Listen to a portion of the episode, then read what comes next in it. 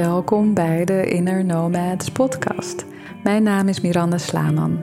Als innerlijke ontdekkingsreiziger deel ik hier persoonlijke verhalen, geleide meditaties en gesprekken met medereizigers om je te inspireren jouw wereld van binnenuit te bewandelen.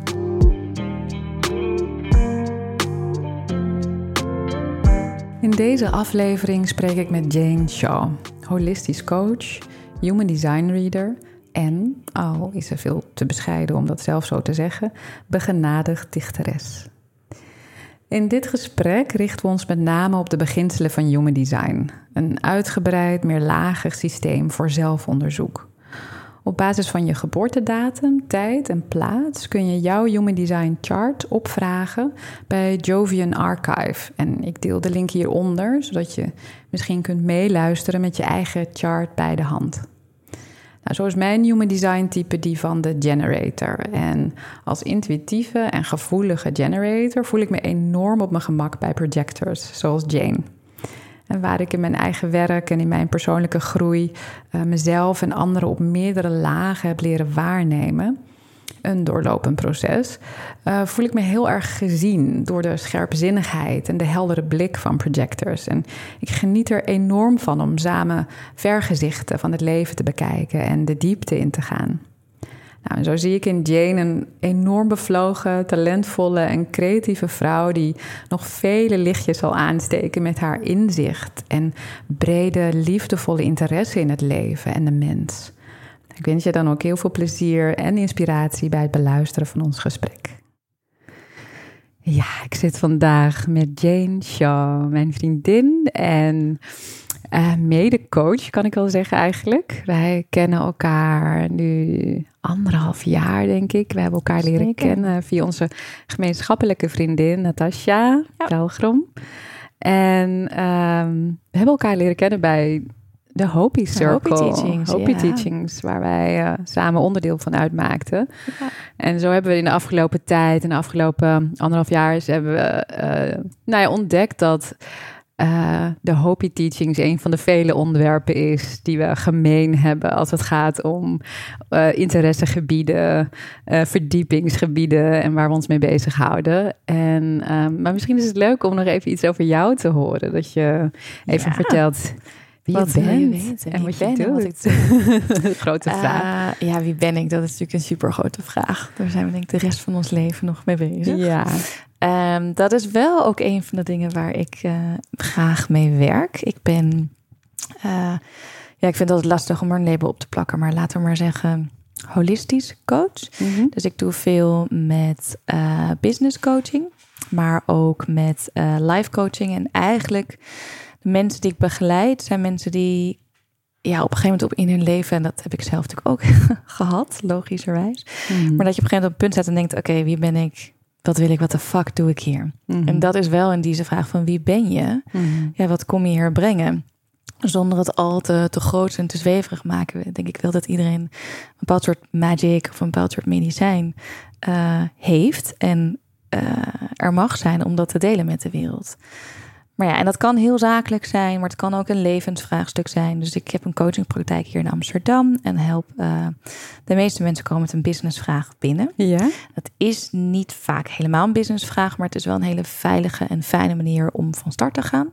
Ik zit zelf ook nog steeds in de, in de business. Ik werk ook nog steeds voor een private equity partij waar ik hun uh, corporate giving department heb mogen opzetten. Mm -hmm. Een groot cadeau. Uh, dus dat en heel af en toe geef ik nog mijn achtergrond als strategie consultant. Dus ja. uh, keihard carrière maar maken ja. op de als was de bedoeling. en dat ging het toch niet worden. Maar ik vind het wel leuk om eigenlijk die twee werelden nog steeds te combineren. Ja. ja. En daardoor nog steeds de taal te spreken van de mensen die tegenover me zitten. Ja. Maar uiteindelijk gaat het wel om de grote vraagstuk, wie ben je? Ja, dus precies. Dat, uh, en mag je en durf je dat helemaal te zijn? Ja. En dat is iets waar ik zelf ook altijd nog steeds mee bezig ben. Maar dat is wel in een kleine notendop wat ik doe. En daarmee werk ik met heel veel verschillende technieken en tools. En, en dat is ook waar wij elkaar heel erg in kunnen vinden. Ja. Er zijn er zoveel en het is zo interessant. En het mag heel erg cognitief en heel mentaal. En het mag heel zweverig en, en energetics en gevoel zijn. Dus het hele spectrum van totaal ontastbaar tot heel tastbaar. Ja vind ik mega interessant. En we, Ja. stemmen gewoon elke keer af wat bij iemand past en waar iemand zich goed bij voelt. En wat voor de een werkt, werkt totaal niet voor de ander. En dat is helemaal prima. Ja, ja, en dat geeft dan ook wel heel veel rijkdom. Hè? Dat je kan zo 360 kunt kiezen uit Ja. welke tools eh, geschikt zijn of wat wel of niet met iemand resoneert. Omdat je zelf zo'n zo, zo'n diverse, ja, zo'n zo'n rijk interessegebied hebt eigenlijk. Waar zoveel, want dat herken ik zelf ook heel erg. Omdat ik, ik herken in zoveel richtingen en stromingen en tradities en dus ook modaliteiten. Dat resoneert met iets in mij. Eh, dat, alsof ik me ergens herinner. Of alsof ik ehm, ja, de potentie al kan voelen van als ik die deur open doe, dan leer ik weer een, een stukje over mezelf beter kennen. Of kan ik weer iets meer de verdieping ingaan op een bepaald Ja. levensgebied. En ik denk dat we dat heel erg gemeen hebben. En ook de combinatie, en dat vind ik heel mooi, van ehm, verschillende werelden letterlijk ook combineren. Wat jij zegt aan de ene kant, heel, dat, het, dat het heel zweverig mag zijn. En dat het heel aards mag zijn. En juist die combinatie van beide maakt het zo krachtig, denk ik. Ja. En eh, daarmee leren we die verschillende talen te spreken. Aan de ene kant ben je, dat vind ik ook heel leuk om met jou te praten over hoe je of hoe we bewegen op het moment dat je als een adviseur met een managementteam in gesprek bent, is weer heel anders dan wanneer je één op één met iemand werkt, of in mijn geval ook met groepen. Ja. En eh, tegelijkertijd eh, zijn we wel zijn we, zijn we met die vaardigheid bezig, bezig van afstemmen op wat is er nodig, wat is er nou eigenlijk echt, en die lage pellen. En Dat, ehm, ja, want dat is het, dat is het uiteindelijk. ja, Van ja, wat ligt nou aan ten grondslag van Ja. de dingen waarom we dingen wel of waarom we dingen niet ja, doen. En dat gewoon dat stukje begrijpen eigenlijk van jezelf. Dat, Ja. dat vind ik ook het meest. En ik vind de mens gewoon super interessant. ja, Van, ja, wat zit er allemaal onder? Ja, ja, bij mij begon het ook heel erg vanuit mijn eigen beleving, die ontdekkingstocht. Denk ik echt naar de nieuwsgierigheid naar de aard van de realiteit, of van mijn realiteit eigenlijk. Ja, wat ligt eraan ten grondslag? Of hoe wordt die gevormd? Of Ja. hoe kan ik daar invloed op uitoefenen? En ehm, nou ja, een van de, van de tools die wij allebei gewoon super interessant vinden, waar we uren over kunnen praten, Yes. is human design. Ja. Ehm, daarom ook zo'n mooi idee om daar samen over te spreken. En op die manier ook eh, de boodschap, of in ieder geval de waarde ervan, als een tool, als een modaliteit, te kunnen delen. Zodat andere mensen eh, ook zelf op ontdekkingstocht kunnen gaan. ehm, of kunnen voelen of het met hun ja, resoneert. Of zij ehm, het kunnen gaan inzetten voor hun pad of hun innerlijke reis. Dat is het ook. Ja, ik denk dat sowieso met elke tool, het is maar een tool. Weet je, ik geloof Mhm. niet in één waarheid en één pad en één manier. Nee. En misschien dat dat voor anderen uiteraard wel werkt. Het is, alleen het werkte voor mij niet. Maar het is altijd zo leuk om gewoon een tool te proberen. En toevallig was het bij mij bij Human Design dat het klikte echt binnen een split second. En dat Mhm. gaf me zoveel permissie om mezelf te zijn. Het heeft me zoveel conformatie gegeven. Zonder dat ik er dogmatisch aan vasthang. Echt helemaal niet. Maar Mhm. ik werk er wel heel erg veel mee. Omdat ik gewoon zie dat het zoveel mensen zoveel rust en ja, die geruststelling Ja, die en bevestiging. permissie, ja, en bevestiging eh, geeft om just be you. Weet Ja. je, dat is uiteindelijk het, het grappige is dat is het makkelijkste wat er is, want je Ja. hebt er niemand of iets voor nodig en daarom is het het allermoeilijkste in de wereld. Mhm. Just be you. Ja. Hoe doen we dat? En we zoeken naar Ja. zoveel dingen Mhm. buiten ons logischerwijs, maar dat is wel. eh, ik, ik voel wel altijd dat human design daar heel veel aan, aan geeft aan iemand. Ja.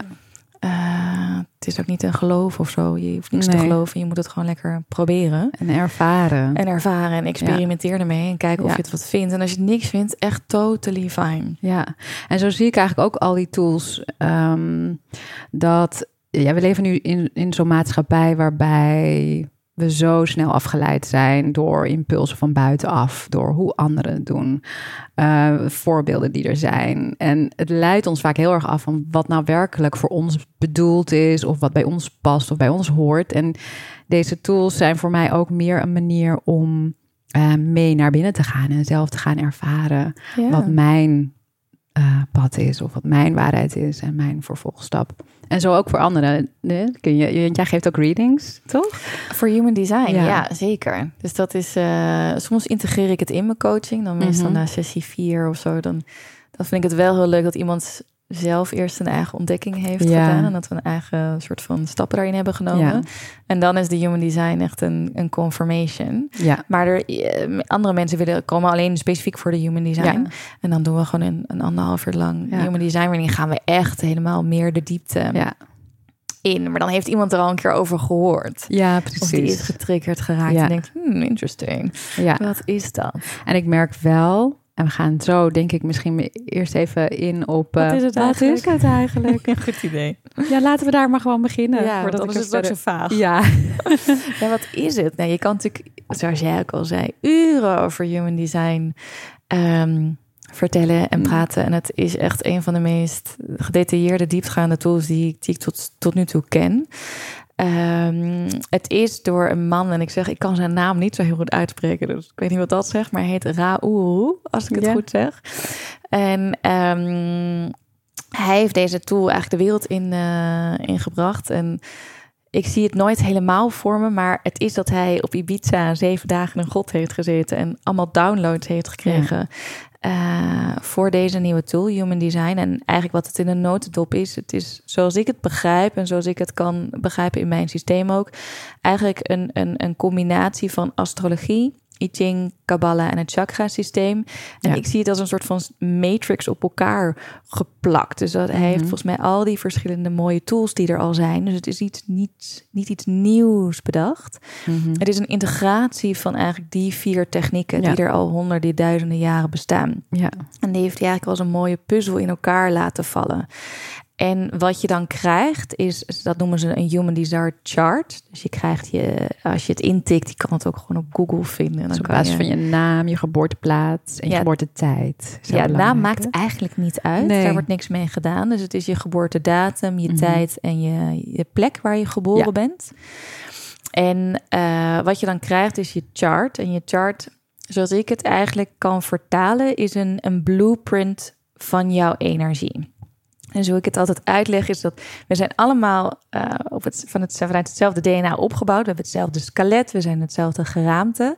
Maar daarbinnen zijn er zoveel verschillende dingen en elementen opgelicht. Dus bij de mm een is dat iets wat er uitspringt en bij de ander dat. Dus ja, we zijn allemaal mens, maar elk mens, en dat vind ik het mooie aan Human Design, elk mens is uniek. Mhm. Dus ik heb heel veel verschillende andere stromingen gedaan en we horen natuurlijk heel, vaak, heel vaak, we are all one. Ja. Ja, maar dat betekent niet dat we allemaal one and the same zijn. Mhm. Dus to be one moet je allemaal je unieke part spelen. Mhm. En dan klikken al die verschillende unieke deeltjes in één geheel. Precies. En dat is echt waar Human Design voor staat. Wees je unieke zelf. Iedereen is anders. Dat ik super mooi trouwens. Als ik even kort op in moet gaan. Dus dat ik um, zelf wel eens ook in, uh, in de meditatie op um, uh, het onderwerp van oneness naar voren kwam. En dat in eerste instantie ook uh, de betekenis van we are one voor mij zo helder was. Oké, we zijn allemaal één, dat weten we. Of we dat leven ook, is ook maar de vraag. Maar wat, uh, wat zo mooi was, is dat uh, in dat moment de um, andere zijde van die medaille eigenlijk ook helder werd voor mij. Dat you are the one. Dus we are one and you are the one. En dat het heel erg gaat over je uniciteit. Ja eren eigenlijk, of, je, of leven. En, maar dat één bestaat bij de gratie van het ander. En dat is precies wat jij nu ook zegt. Ja. Dat is mooi. Dus dat, ja, ik vind dat het fijne aan, aan, aan human design. Dat het gaat ook heel erg over. Ja, mijn motto is just be you. En dat is ja. wat dat eigenlijk brengt. En ja, en wat je chart eigenlijk laat zien, is dat hoe, hoe ben jij gewired, zo noem ik het altijd maar, Mhm. qua energie. Ja. Dus hoe stroomt de energie in jou in relatie tot anderen en in relatie tot je omgeving? Hm. Dus ja, je kan maar beter je, je energy blueprint, zou je Mhm. het zo kunnen noemen? Ja. En eh, iemand anders heb ik een keer heel mooi horen zeggen van het is op het moment dat je geboren bent, daarom heb je ook je tijd, je plaats en je datum nodig, is een soort van die, dat, dat energieveld dat er op dat moment was, daar kom je in, dat is jouw blueprint. Hmm. En dat is eigenlijk het moment waarop je de minste weerstand vindt. En uiteindelijk wat je wil, is dat als jij in jouw unieke energie gewoon opereert zoals je het het allerfijnst, het allerbeste opereert, Mhm. ontvang je de minste weerstand. En dan komen er dus al dat over, dus, heet dat ook weer, de secret en dat soort mhm. dingen. Attracting in the universe en dat soort dingen.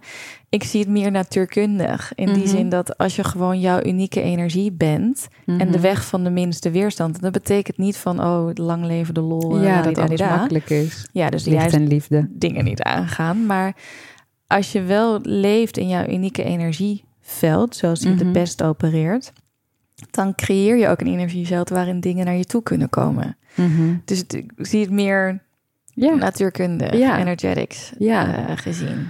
En wat ik daar wel mooi aan vind, nu je dit zo vertelt, is, is als ik denk aan de geboorte zelf. Want jij zegt, het mhm. moment dat je geboren wordt, het, is ook heel belangrijk, hè, dat tijdstip. Ik geloof zelfs op de 10 minuten verschil, verschilt het al. Essentieel. Um, hoe mooi dat is, is dat het proces van geboorte gaat natuurlijk heel erg over via weerstand, door de contractie, door het contrast. Ja, ehm, ja het begin beginnen eigenlijk. En dat is per definitie de minste weerstand op het moment dat je geboren wordt of geboren bent. Ja, mooi. Ja, het is wel heel mooi.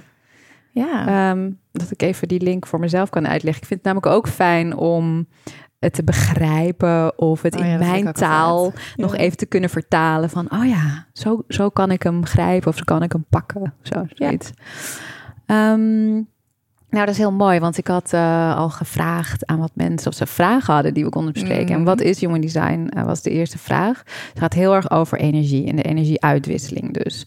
En wat ik zelf altijd wel belangrijk vind, is dat um, ja, dit soort tools zijn er voor mij meer als een soort routekaart die je kan gebruiken om mijn eigen reis te maken en daarin mijn eigen ervaringen op te doen, mijn eigen waarheid te vinden. Dus dat het dat is niet zo dat de antwoorden buiten mij liggen of in dat systeem liggen, als wel dat het me de soort van een routekaart geeft eigenlijk, toch? Vergelijking, een routekaart. ja, absoluut. Of dat het verschillende een, een deuren zijn die je kunt openen en daarin je eigen ervaring kunt hebben. Dus je eigen waarheid treft. En ik denk ook eigenlijk dat als zou je.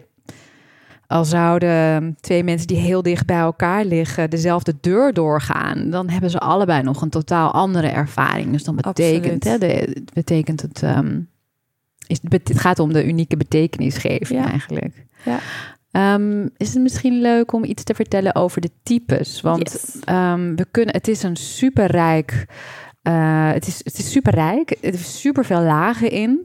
We kunnen nu lang niet alles in, in één uh, gesprek behandelen. Maar we hadden in ons voorgesprek al wel even gekeken. Van, nou, er zijn wel in ieder geval een aantal delen die we wel willen bespreken om de basics uh, te kunnen uitleggen. Ja.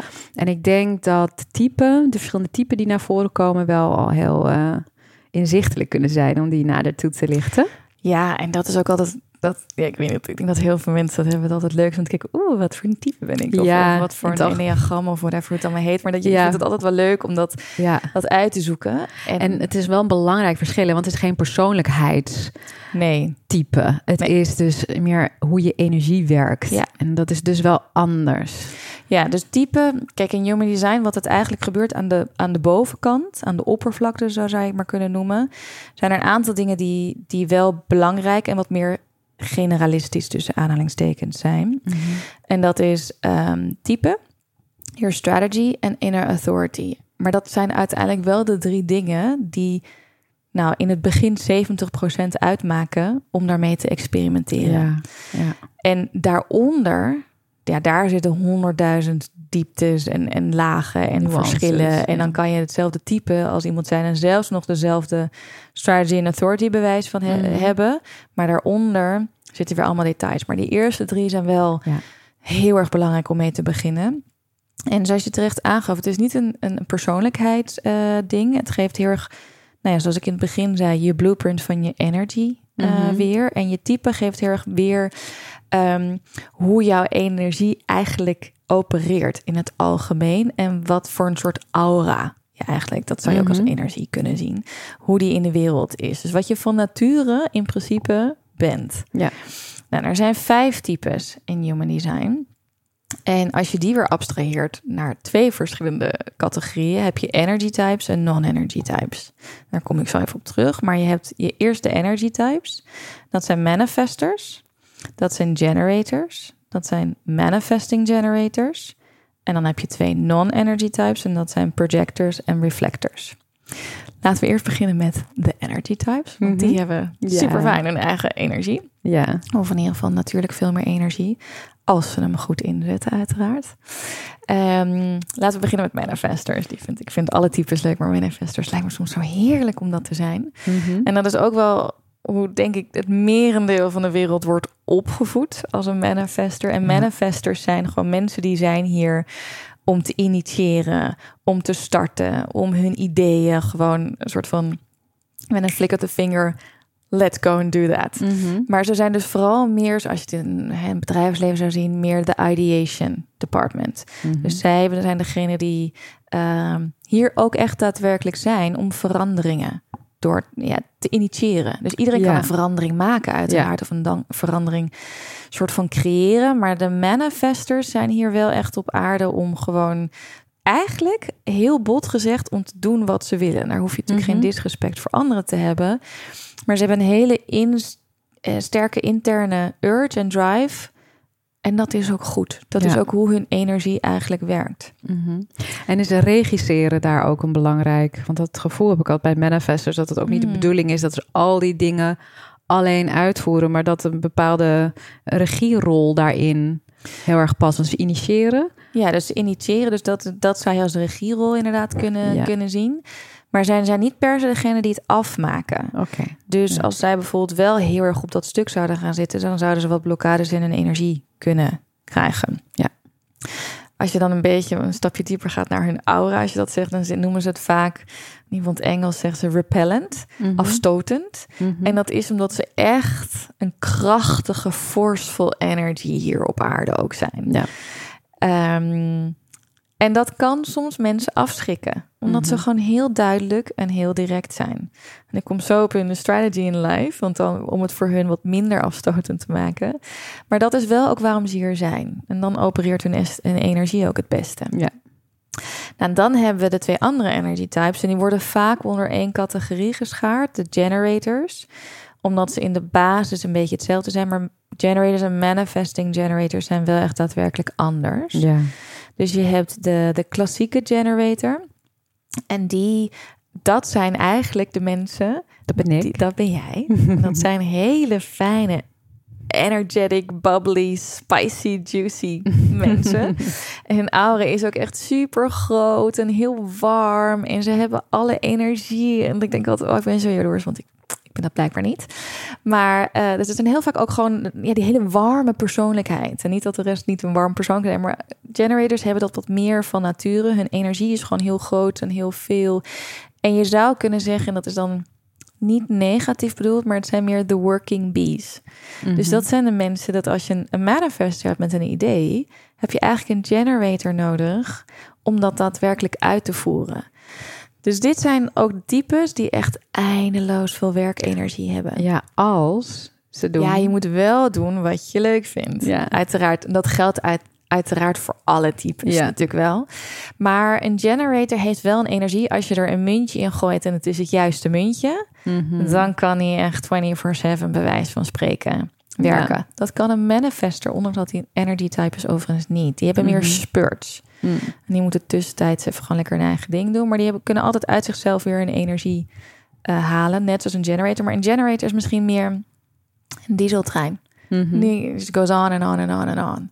En dat vinden ze ook heerlijk. Dus voor een generator is het ook heel fijn. Dus ja, het gaat erom. Het allerbelangrijkste is het that you do something that lights you up. Dus je moet echt iets doen waarvan je heel blij wordt, anders stop je diesel in een gasauto. Ja, dan gaat ja, het ook niet. Ja, ik denk wel dat uh, bijvoorbeeld burn-out uh, heel erg een, een, een gevolg is van het feit dat mensen niet echt doen, en in dit geval generators niet echt doen wat ze energie geeft. Want als je als generator iets doet met tegenzin, dan ontneemt het je eerder energie. Of tenminste, dan, la, dan nou, nee, dat genereer je het niet. Wat het lastige voor een generator is, is als je iets doet wat je niet leuk vindt, omdat je zo'n diesel bent, is het heel lastig om te stoppen. Dus het enige wat er dan kan gebeuren, is dat je doorgaat tot je crasht, mm -hmm. burn-out, mhm. of dat je compleet afhaakt, dus complete apathie. Ja. Dus het ontneemt niet echt je energie. Het zuigt wel met je. Andere mensen kunnen je energie mm bij je aftappen. Maar het is vooral omdat het voor een generator... omdat je ook die life force hebt... het is ja. best wel lastig om, dat, om daarop af te haken. Dus soms kan je alleen maar of burnen... Ja, dat is het. Of afhaken. Ja, ja. Dus dat, dat is het lastige voor een generator. En dat is ook omdat iedereen soort van uh, onbewust voelt dat generators die energie hebben. En dat is mhm. heerlijk. Ja, dat is ook heel goed om in te zetten. Het is ook heel fijn, denk ik, om een generator te hebben die voor je werkt, bijvoorbeeld. Dus maar voor generators, dat herken ik heel erg. Is het dus extra belangrijk om echt eerlijk te zijn naar jezelf. What lights you up? Of waar je eigenlijk echt die passie voor voelt. Ja, en dan. Ja. En het leuke wel is als je dan doet wat je leuk vindt. Mm then the magic happens. Ja. En dan is het echt 24/7 en dat is heerlijk. Ja. En dan hebben we de manifesting generators en die zijn in de kern soort van hetzelfde als een generator. Dus die hebben ook dat warme, grote aura, eigen energie en die moeten ook zeker dingen doen die ze leuk vinden. Alleen daar waar een generator uh, wat meer een diesel is, is de manifesting generator een TGW'tje. Mm -hmm. um, en waar een generator vaak best wel een passie voor iets kan hebben en daar echt voor wil gaan, ja. Uh, is een manifesting generator um, super snel, maar dus ook in zijn interesses. Eigenlijk is voor de manifesting generator zou ik zeggen, de wereld is één grote, grote snoepwinkel en alsjeblieft probeer alle snoepjes die er zijn. Mm -hmm. Of hoe, welk metafoor je ook wil mhm. gebruiken.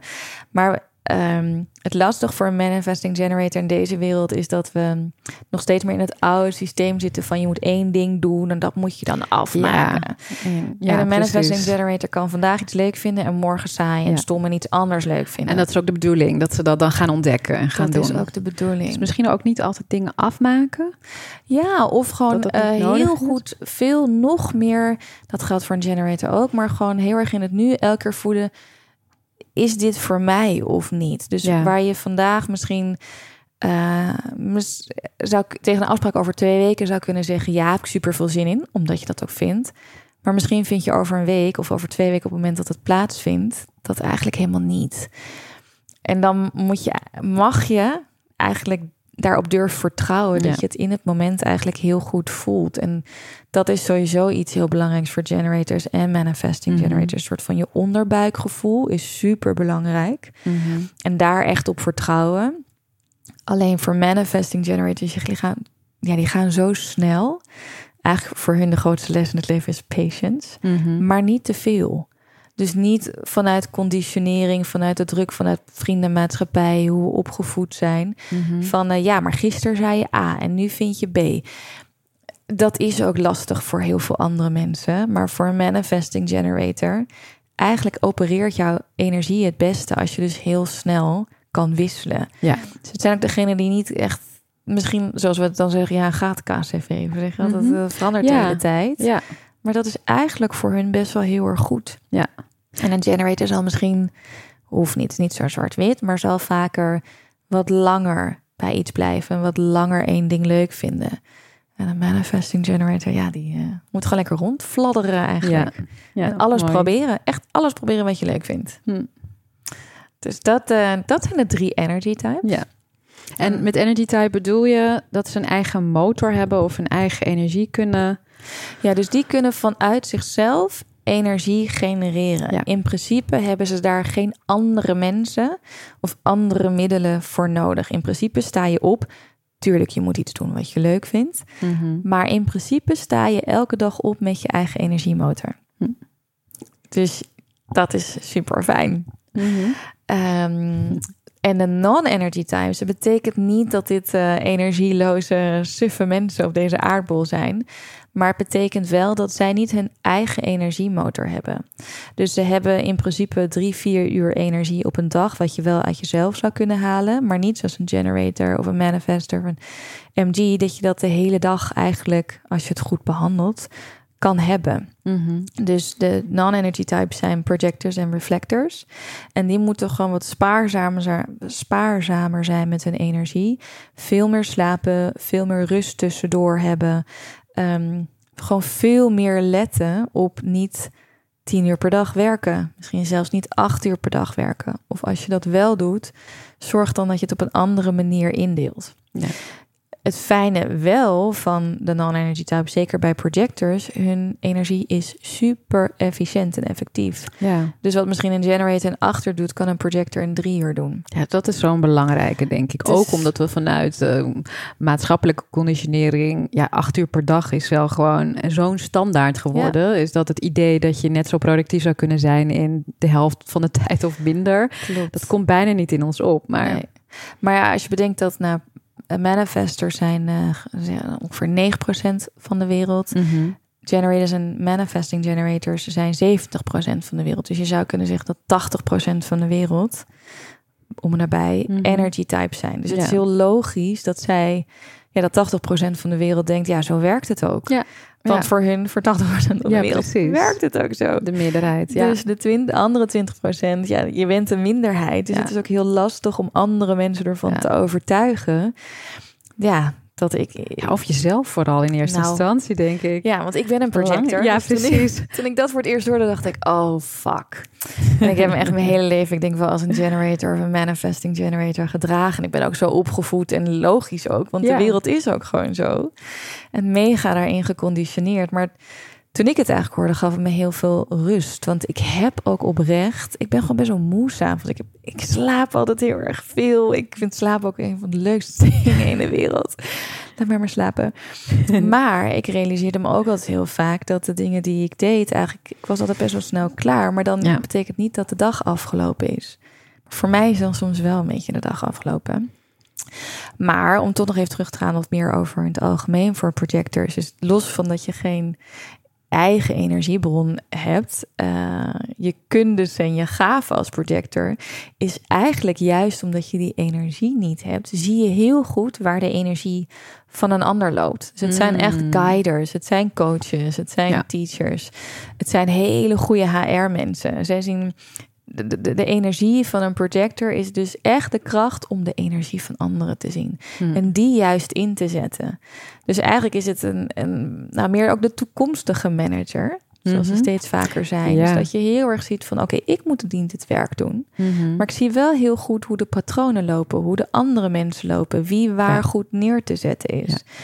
Dus de, de, de aura van een projector is ook heel erg specifiek. Het is mm. heel erg gericht op vaak op één persoon. Dus het is heel erg penetrating in die zin. Mm and they see into other people. Dus de gave van een projector is heel erg het, het echt inzien. Of het zeg je altijd het doorboren klinkt zo gek, maar van een ander. Um, dus de counterside is wel weer dat een projector heel graag gezien wil worden. Mhm. Ehm, omdat ze dat wat zij heel goed kunnen vaak niet terugkrijgen. Dus daar ontstaat een soort van een discrepantie in. Ja. Maar hun energie is dus eigenlijk heel goed om dus wel naar anderen te kijken. Ja. En ik heb wel patronen ook heel erg goed. Ja, ik, want het gaat ook over een bepaald overzicht, heb ik begrepen. Ik, hoorde wel, ik mhm. las wel eens een uh, mooie analogie met um, vogeltjes op zo'n elektriciteitsdraad. Die overzicht over alles hebben. Ja. Uh, daar inzichten uit uh, onttrekken. Vervolgens naar even naar beneden vliegen om de mensen te informeren en te helpen. Maar dan daarna ook weer naar boven moeten vliegen om weer uit te rusten. Op dat, nou, dat is het. Voor projectors is het super belangrijk om, om energie te herstellen of weer te krijgen. Ja. Dat is door eten, slapen, ja. Ehm, ja je eigen tijd eigenlijk heel erg goed te beschermen. Maar absoluut als een soort van adelaar of vogeltje die over dingen heen. Ja, je weet hoe de hazen lopen. En dus daarom zijn ze goed in mensen en in patronen, omdat je dat overzicht hebt. En, en dat blik, die, dat inzicht eigenlijk. Maar goed, dan again heb je weer ehm, de generators nodig om het dat, weet je, als je iets kan zien, hartstikke leuk. Ja. Maar ja, dan moet iemand anders het wel voor je gaan uitvoeren. Ja, en werkt het nou ook zo dat dus de non-energy types energie, letterlijk energie krijgen van de energy types? Ja, ja dus wat het eigenlijk is, uh, daar kunnen we later misschien nog op terugkomen, maar zij hebben geen sacral center, geen generating center. Het is een open vakje, zonder daar al te veel in detail in te gaan. Maar uh, het zijn vaak types geen motor. Maar als je in de buurt bent van iemand die dat wel heeft, dan verdubbel je het eigenlijk ook nog. Dus overal waar je open in bent, Mhm. Ehm, als je dan bij iemand bent die dat wel ingevuld heeft, dus bijvoorbeeld je bent het ingevuld omdat je energie hebt, Mhm. ja, dan, dan krijg je, maar soms krijg je zelfs dubbel zoveel energie. Mhm. Het enige waar je heel erg op moet letten, is dat je moet realiseren dat het niet van jou is. Dus het is heel leuk dat je energie hebt, Mhm. maar je hebt het extern gekregen. Mhm. En daar is niks mis mee. Maar dan moet je niet denken dat je weer 24/7 ook door kan Ja. gaan. Dus dan, Ja. als projector schakel, je moet gewoon afschakelen. Mhm. Dus het is Ja. heel verslavend om bij mensen, vind ik, soms ook te zijn die dat wel allemaal hebben. Alleen toen ik me daar niet bewust van was, dan dacht ik altijd, oh ja, laat gaan. Ja, en je misschien ook makkelijker langer door thuis dan. En dan crashte ik echt zo hard. Ja, En dat is omdat het gewoon niet van jou is. Ja. Dus je kan erop meeliften, maar aan de andere kant put je jezelf ook uit. ja. Want het is niet van jou. Het is just borrowed energy. En dat is Ja. fantastisch. Maar ja, realiseer je wel dat het niet van jou is. Maar er is echt oprecht niks mis mee. Echt, het grappige is dat ik, hoe minder ik nu doe in mijn leven, hoe beter het eigenlijk met me gaat. En ook Ja. werktechnisch gezien. ja, hoe productiever je bent. Dus er is minder weerstand op mijn Ja. energielijn. Dus komt er ook meer, naar, meer dingen naar me toe die Ja. bij me passen. Ja. Nou, en dan als laatste, niet te vergeten, want die worden Heel heel, bijzonder. heel vaak vergeten, zijn de Mhm. reflectors. En dat is ook echt maar 1%, 1% of zo ja. van de wereld. En dat zijn eigenlijk ehm, beings die compleet open zijn. Dat is eigenlijk wat wij een blank canvas noemen. Mm. Dat is een reflector. En eh, aan de ene kant denk ik, oh, poor them. Weet je, want dat Mhm. is nogal wat. Ja. Maar het zijn ook wel echt magische beings. En, want dat is... Zij kunnen eigenlijk iedereen... Dat zijn de spiegels van de wereld. Mhm. Letterlijk. Zij reflecteren letterlijk hoe het met de wereld... of met hoe het met een groep mensen gaat. Dus eigenlijk zou je een reflector in een organisatie... Mid, er middenin willen zetten. Mhm. En als het goed gaat met de reflector... Ja. dan gaat het goed met iedereen. Gaat het niet goed met de reflector... dan is het een reflectie ja. Van hoe het gaat met de organisatie of met de vriendengroep. Of... Dus het mooie, ook weer het leuke wel van een reflector is, je kan alles ook zijn. Dus soms ben je een manifester, soms ben je een MG, soms ben je een Hmm. generator, soms ben je een projector. Ze kunnen alle kleuren van de regenboog zijn. Ja, Alleen aannemen. aannemen, doen, ervaren. Dus het zijn ook echt mega, het kunnen mega empathische mensen zijn, Mhm. omdat je alle types ook begrijpt. Ja. Want je, je gaat elke dag wel weer een, een, trek je een ander type aan, bij wijze van spreken. Mhm. En wat voor hun essentieel is, om die reden, is choose your friends wisely. Ja. Want Mhm. afhankelijk van wie je om je heen hebt, dat is wat, wat er op jouw ja, canvas qua kleur gesmeten wordt of Ja. getekend wordt. Dus dat is wel voor iedereen is dat natuurlijk een, een belangrijk motto. Maar voor reflectors echt helemaal. De mensen die je om je heen hebt, die kleuren jou. En is het eh, voor hen ook belangrijk om op een bepaalde manier weer tot zichzelf te komen? Zoals Ja. projectors, rust en slapen. Heel veel rust, Mm. slapen. Eh, misschien nog wel meer dan, dan projectors. Want is het zo dat die beweging van je ook weer ontdoen van andermans kleuren, in dit geval, dat dat, dat ook belangrijk is? Ja, om dan te weten wie je in de zelf, in de kern ook wel Ja. bent. Ehm, en dat geldt voor ons allemaal wel. Soms nemen we, hè, adopteren we dingen van andere mensen omdat we daar open in zijn. Eh, maar een reflector is dat op alle vlakken. Hm. Dus het is voor hen heel erg belangrijk dat ze juist die down- downtime hebben. Niet alleen voor hun energie, om ook weer te kijken van, oh ja, welke kleur wil ik eigenlijk op mijn canvas? denken aan acteurs of zo, die dan heel goed dus kunnen Zeker. inleven in. Dat Alle mogelijke- Ook, ehm, vaak acteurs. Nou, acteurs kunnen natuurlijk alles zijn. Maar ja. hoe opener je bent, dat denk ik wel in je, in je design, dus in Ja. je chart.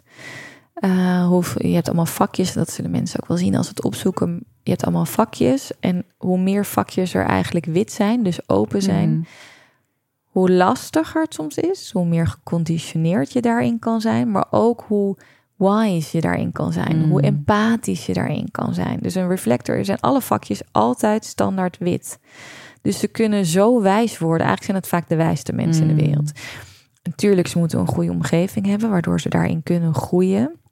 En niet leven in de vakjes van anderen. Ja. Maar ze kunnen wel alle vakjes voelen. En ik kan me voorstellen dat het voor een reflector ook, dat het voor veel mensen moeilijk is om die spiegel voor geschoteld te Oh, mensen, krijgen. Wat vreselijk. Ja. Mensen houden helemaal niet van spiegels. Nee, nou ja, Dat niet als je daarin ziet wat je eigenlijk zelf niet wil zien, vooral denk ik. Ja. Ja, en ik kan me ook soms wel voorstellen dat een, dat reflector soms misschien die afwijzing dan heel erg voelt. Mhm. Maar het is heel vaak niet de afwijzing naar hen, maar de projectie Ja. van de ander. Ja. Die zij, daar kunnen ze niks aan doen. Dus hun, hun energie werkt ook gewoon zo. Ja. Ja. ja, en als ik zo zit te luisteren naar die verschillende types allemaal, dan, dan heeft het ook heel veel raakvlakken onderling. Of dan zou je eh, ze ook een beetje over elkaar heen kunnen leggen. En dan zit er ook wel veel overeenkomsten in. Of mensen Mhm. kunnen zich in verschillende types ook wel herkennen. Maar wat mijn ervaring wel is, dat op het moment dat ik ehm, bijvoorbeeld wist dat ik een generator was, was het voor mij de bevestiging wat ik al wist. Is van ik heb heel veel energie. Mm. En met de juiste, als ik echt vanuit mijn persoonlijke motivatie kan bewegen en werken, dan heb ik bijna eindeloos energie. En dan kan ik inderdaad heel lang doorgaan. En ehm, kon ik op een bepaalde momenten, op bepaalde momenten wel denken van, hmm, ehm, zou ik nu niet eerder pauze moeten nemen of rust moeten nemen? Ehm, terwijl eigenlijk mijn design ook zegt dat het eigenlijk heel goed is om mijn energie helemaal te verbruiken gedurende Ja. de dag. Ehm, tot ik erbij neerval, bij wijze van spreken. Maar dat helemaal mag verbruiken en dat het oké is. Zo. Ja, ja en dat is, maar dat vind ik dus zo leuk. Want precies Ja. wat jij zegt, dat is dat stukje permissie Mhm. van dat is gewoon hoe mijn energie werkt. ja. En voor mij was dat, nou, ik moest nog wel een beetje een soort van schaduwwerk erop doen. Van ik dacht, Mhm. oh ja, zie je wel, ik ben zo saai. Ik denk altijd dat ik heel saai ben. Want ik ben altijd moe. En ik wil altijd slapen. maar uiteindelijk, hoe meer ik daar dus aan toe ben gaan geven, hoe minder saai ja. En dat maakt niet uit als andere mensen dat wel zijn. Van, dat boeit me eigenlijk niet meer. Maar dat is wel Ja. inderdaad als projector dacht ik van ja, ik ben Ja. helemaal niet saai. Ik heb juist heel veel gaaf, maar ik kan gewoon niet zoals de rest dat door blijven maar gaan. door blijven gaan. Nee. En ik kan het wel blijven proberen, maar ja, dan crash ik elke dag. ja. En dat is zo zonde. Dat is gewoon, Ja. Daar heeft niemand wat aan. Nee, en toen jij over projectors aan het vertellen was, voelde ik ook heel erg hoe je als generator daar juist ook weer van kunt leren. Omdat elk type moet rusten. Tuurlijk. En alleen we zien dat minder bij de generator, maar we kunnen wel heel goed van de projectors leren hoe dat eruit ziet op een bepaalde manier. Hè? Hoe je goed voor jezelf zorgt, juist omdat het moet. Hè? Dat je dat een Ja. soort van zo'n rolmodel ook kunt laten zien. Van ja, dit is hoe ik het doe.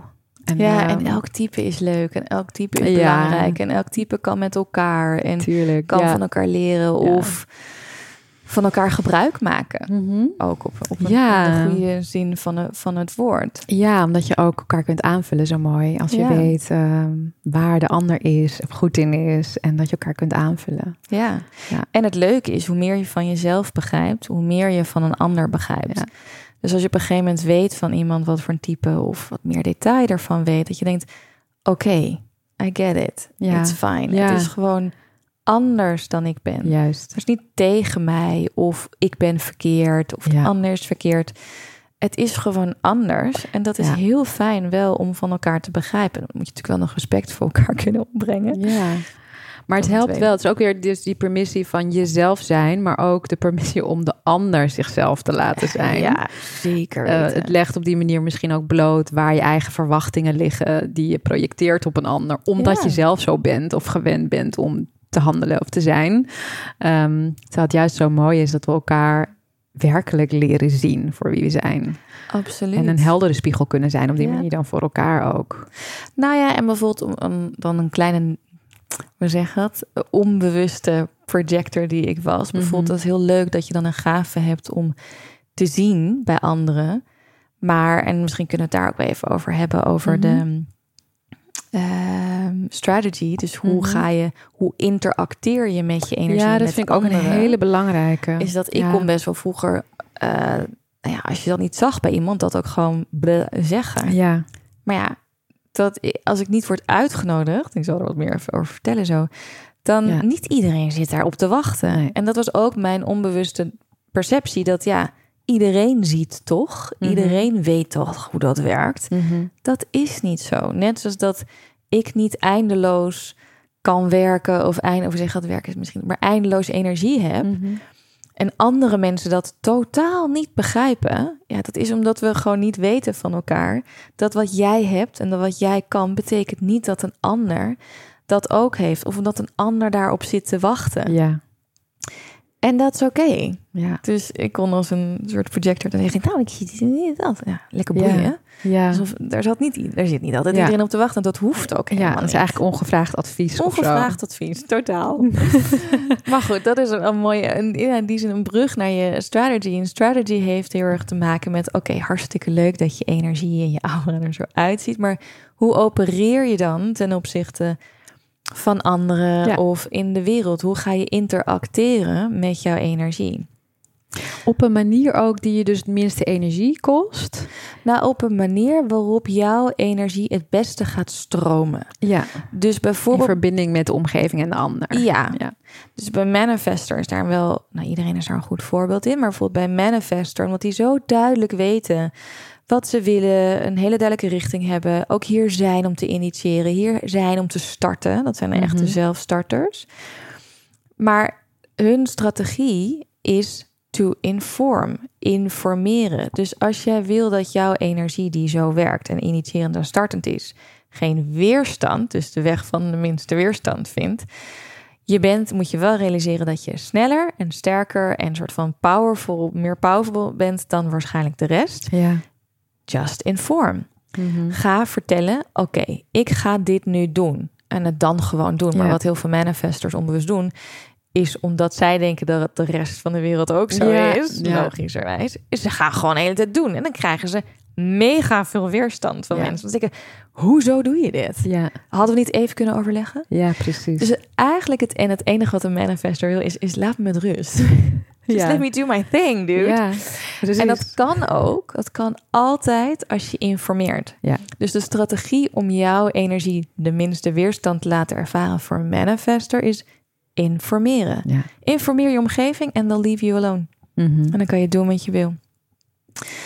Voor generators en manifesting generators hebben ze wel dezelfde eh, strategie, omdat Mhm. hun kern, hun sacral basis hetzelfde is, is to respond. Ja, Dus ja, dat in reactie op. Het is echt eigenlijk als mensen het hebben over de co-creatie met het universum, dan denk ik altijd, ja, dat zijn de MG's en generators. Ja. They co-create.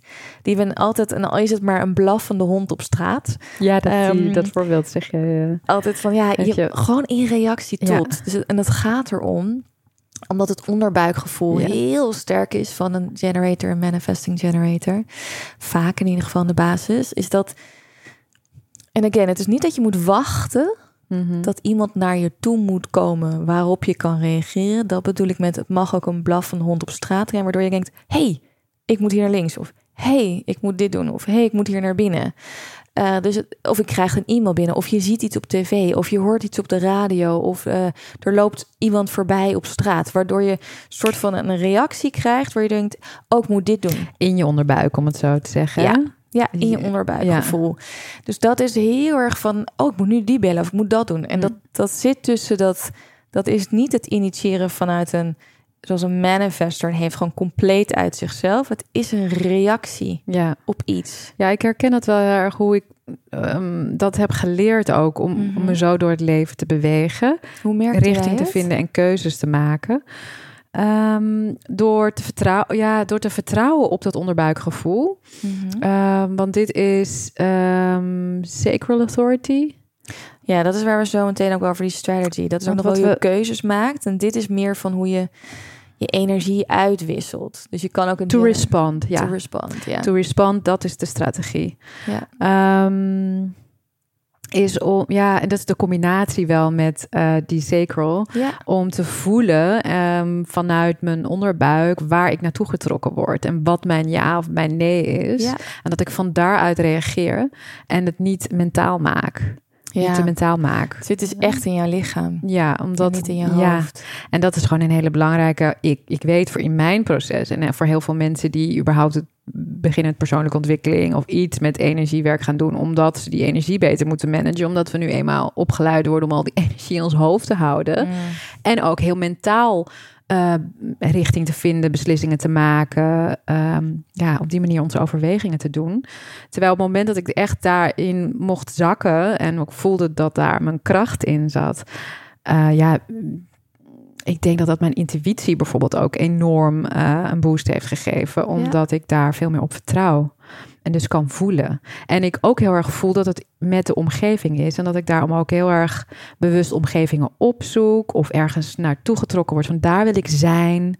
Ja. Um, en doordat ik daar dan ben, ik ook kan voelen wat er in mij reageert en waar ik naartoe wil bewegen. Het ziet er helemaal voor me, alsof het meer soort van, het is echt dansen door het leven heen. Zo voelt het een beetje. Ik was het, ik had het laatst met Erwan ook over, die ook die sacred authority en de strategie to respond heeft en een generator is, die ook dat we, ja, dat herkende hij ook heel erg, dat hoe je, hoe ons bewegen in het leven is heel erg voelend mm. en in samenwerking met de omgeving. Ja, ik denk dat dat het is. Ja, ja. mooi. Ja. ja, dat is het ook. Het is echt het meebewegen, dat reageren op. Ja. Maar het kan dus op alles zijn. Ja. Dus echt gewoon ja, interacteren. En dat co-creating met the, met the world. Dat is, vind ik voor een generator en MG wel heel mooi. Dus we hadden voor manifestors is to inform. inform. Informeren. Ja. En voor generators, manifesting generators to respond. Ja. En voor projectors? En voor projectors is wait for the invitation. Ja. Toen ik dat eerst hoorde, dacht ik hashtag fuck my life. Oké. Dus dan, wat moet ik dan doen? En dat is ook wat heel veel projectors denken. Oké, dan moet ik dus mm. uh, nou niks gaan doen. En dus uh, ja, gaan zitten afwachten. Deels is dat ook zo. Dus het is mhm. wel wat ik net het voorbeeld ook gaf over dat ik maar ongevraagd en ongevraagd advies ging geven. Je moet alleen gevraagd advies geven. Dus ja.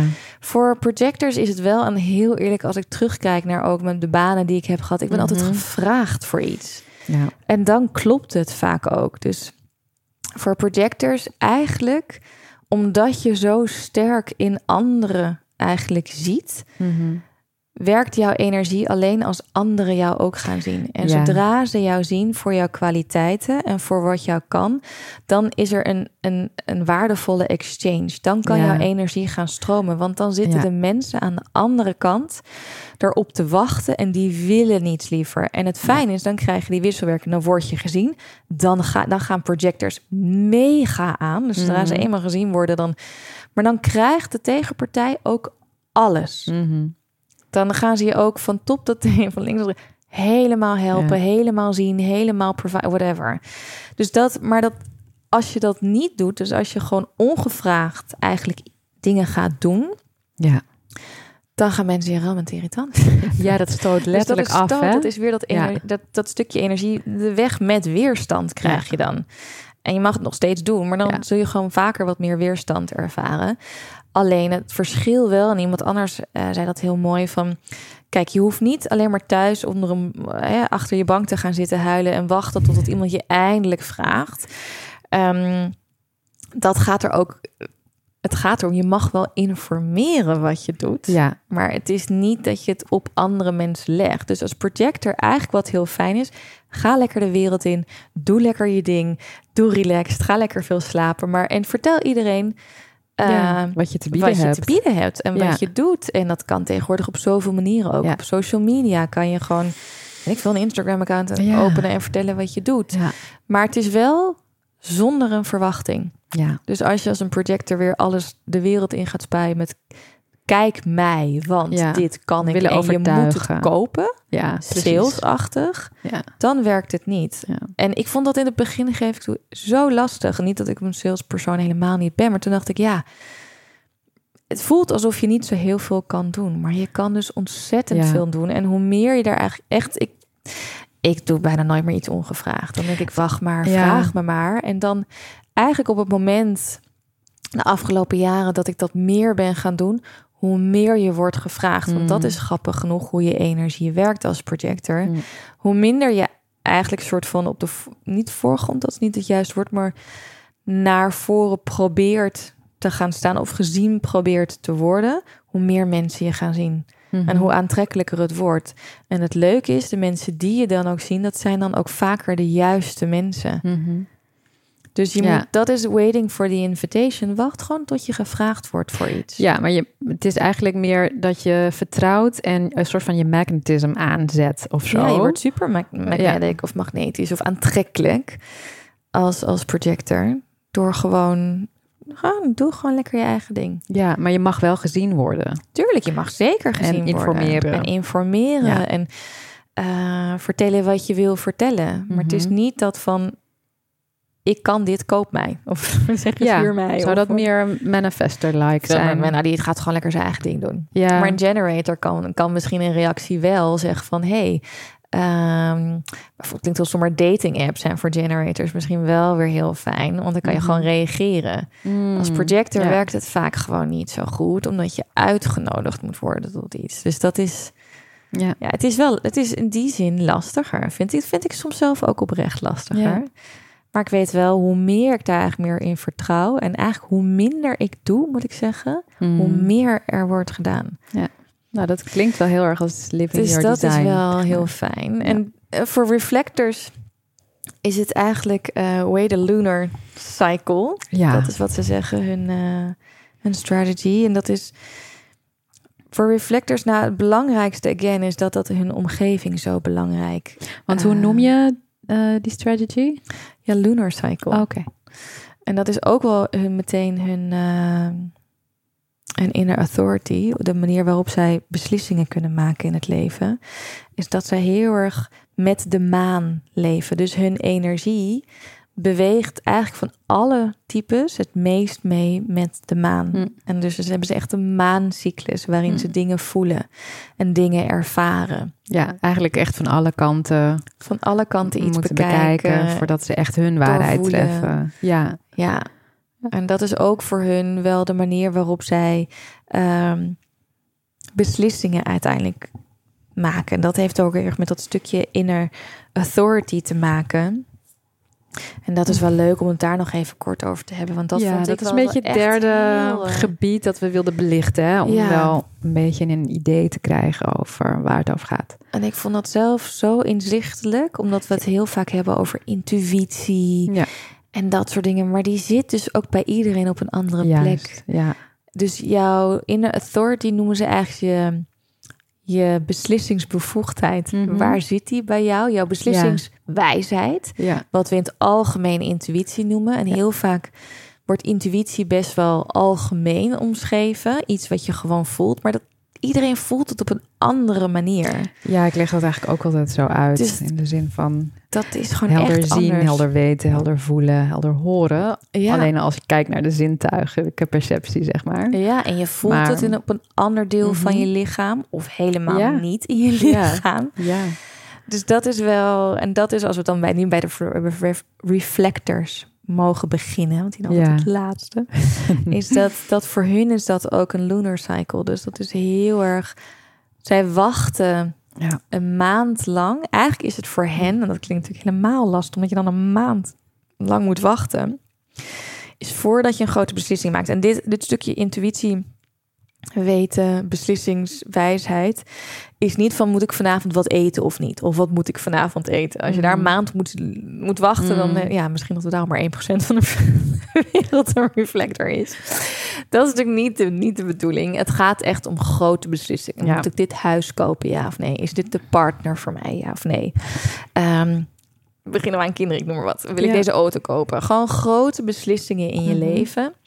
Daar zegt je in de authority wat. En dus voor reflector, voor alle reflectors, omdat ze helemaal wit zijn, is dat eh wait a lunar cycle. Dus neem geen beslissingen in, eh, in een gut feeling. Kan wel. Stel je zit in een omgeving met heel veel generators met een gut feeling. Inderdaad, ja. Dan kan je dat natuurlijk wel opnemen. Dus schrijf het dan op, weet je wel, voor je gevoel. En, en, maar hou echt een, ja, voor, voor reflectors is het heel belangrijk om echt een boekje bij te houden. Ja. Eh, en door al die fases van de maan doorheen te gaan. En dan wordt het helder. En screw those people die zeggen, ja, je moet morgen beslissen. Hell Mhm. no. Bepaal Ja. je zelf wel. Je bepaalt zelf wanneer je wilt beslissen. En als reflector heb je gewoon die tijd nodig. Ja. En als je daar zelf heel comfortabel bent, dan worden andere mensen dat ook. Hm. Voor, ehm, ja, dit is dus, grappig is, dit stukje is dus niet per type afhankelijk. Dus je Mhm. authority Ja. is, je, je type en, en authority, die, Ja. die, of, eh, strategy, sorry, je type en strategy, die zijn wel aan je, aan elkaar gekoppeld. Ja. Dus Maar die lunar cycle kan ook ehm, voor andere types. Nee, dat is wel echt voor Ja, een reflector. Die zijn Ja. wel echt. Dat is de enige die waarbij het gekoppeld is. Ja. Die hebben dat wel. Ehm, ik zit heel hard na te denken, maar volgens mij, nee, volgens mij is dat alleen een reflector. Ja. Want een projector is niet helemaal open. Die heeft altijd Nee. wel een center ehm, ingevuld. Eh, ja, en het zijn er twaalf, dus we gaan niet alle twaalf Oh ja, langs. ja. Maar we kunnen wel de, de, de meest voorkomende. Mhm. Eigenlijk de meest voorkomende is de emotional authority. En Oh, dat is, dat is de meest eh, voorkomende. meer dan de helft. Niet Oké. heel veel meer, maar je 52, 53 procent van de wereld. Die heeft een emotional authority. En wat dat betekent is eigenlijk dat zijn de mensen die door al hun eerst door al hun emoties heen moeten Ja. voordat ze eigenlijk een beslissing maken. Ja. En iedereen heeft zijn eigen emotional wave. Ja. Dus je zou in een nutshell kunnen zeggen als je een emotional authority hebt, voordat je een beslissing maakt, slaap er een nachtje over. Ja. Dus ja. wat je heel vaak bij emotional authorities, emotional people hebt, is dat ze enorme highs en enorme lows kunnen hebben. Mhm. En dat ze vaak hun beslissing op een hele high of een hele low maken. Ja. Don't do that. Ja. Dus dat is heel erg. Ga, ga observeren wat jouw wave is. Is die één Ja. dag, twee dagen, drie dagen, Ja. een half dag, whatever. En hoe, hoe gaat die? Dus je, bij emotional zie je eigenlijk dat ze altijd door een soort van door een wave, een golf heen gaan. Eerst van of hij begint heel low of hij begint heel hoog. En dan, dan ga je echt ja, letterlijk een golf door. En als je die helemaal door bent, dan ontstaat er helderheid. Mhm. En dan maak je een beslissing. En is dat dan wanneer je weer op een soort van neutraal punt bent Ja. en ook terugkijkt op die cyclus? Is dat ja, dus eh, je kan bijvoorbeeld een huis binnenlopen en denken: oh my god, dit is mijn droomhuis. En helemaal high ervan worden. De dag daarna opeens denk je: oh nee, super kut, want dit is niet goed en dat is niet goed en de de de de.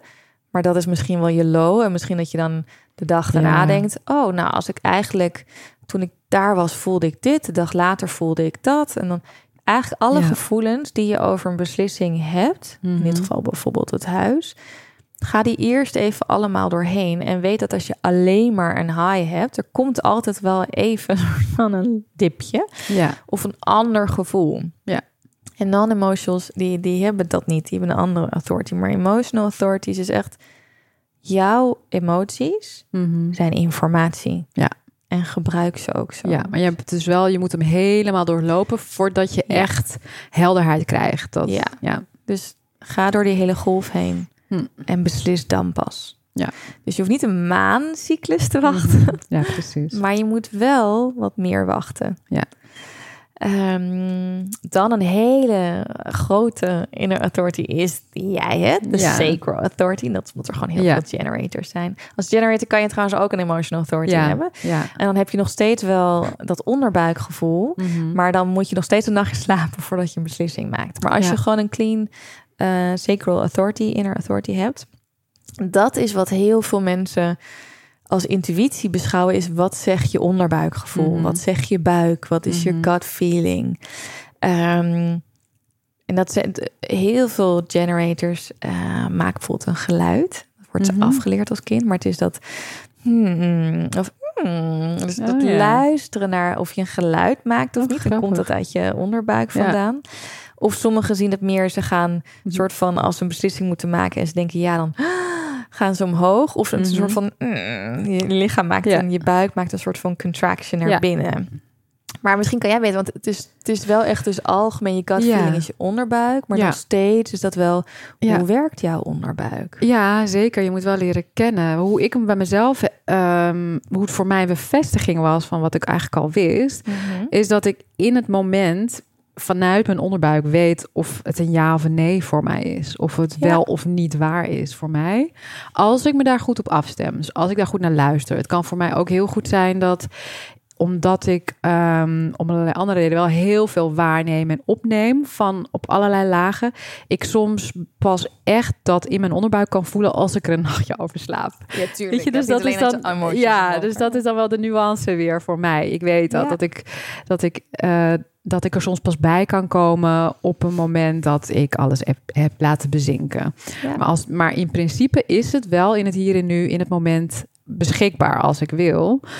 Ehm, en wat je net over emotional authority vertelde, dat was voor, voor mij en voor ons als ouders heel belangrijk om te weten. Want wij hebben als ouders allebei ehm, sacral authority, maar onze kinderen hebben allebei emotional authority. Ja.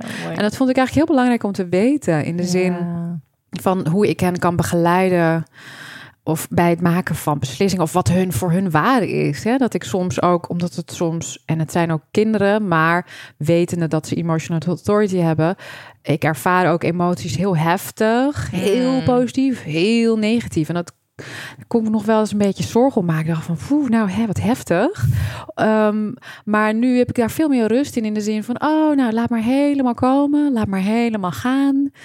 En ik hoef ook niet van ze te verwachten dat ze dus in de emotie weten wat er is, Nee, kunnen uitleggen. Kijk, daar zijn ze sowieso nog vrij klein voor. Maar ook als ze straks ouder worden, zal dat niet zo heel anders zijn. En ik, ik hoor ook van andere ouders, met bijvoorbeeld tieners die emotional authority hebben. eh, en dat het daarover hadden en ik dat uitlegde hoe ik dat met Ja. onze kinderen zo. Hoe dat me toch eh, een beetje helpt om, om ze goed te kunnen zien. Ehm, is van, oh, vandaar dat ze gewoon ook zo vaak... Ja, ik weet het gewoon niet. Ik weet het gewoon niet. En als je zelf circle authority hebt, dan kun je Dan denken je van... Oh nee, maar Ja. voel maar in je onderbuik. Voel maar. Voel je contractie of verruiming? Wat is het? En het is niet zo. En dat vond ik juist ook, dat vond ik ook zo mooi aan die genuanceerdheid en die gelaagdheid van human design. Is dat je in die hele wereld van persoonlijke ontwikkeling en coaching en zoveel, er gaan zoveel adviezen de ronde. Ja. Die al worden gebracht als adviezen voor iedereen. Zoals, eh, hoe weet ik wat voor mij waar is? Eh, ja, er wordt gewoon gezegd van, nou ja, als je contractie voelt, dan is het een nee. Voel je een verruiming, dan is het een ja. Maar dat geldt niet voor iedereen. Nee, ja, het is mij zo belangrijk. Van Ja, voet in je onderbuik. Nou ja, ik heb geen sacred authority. Nee. Ik zeg altijd, ik voel niks in Ja. je onderbuik. Nou, dan kan je dus denken dat er wat mis met je Nou, is. Of dat je dus niet in touch bent met je intuïtie. Ja, of dat zegt je buik. Of ja, Dan dacht ik altijd, het zegt niks. ik weet het niet. crickets.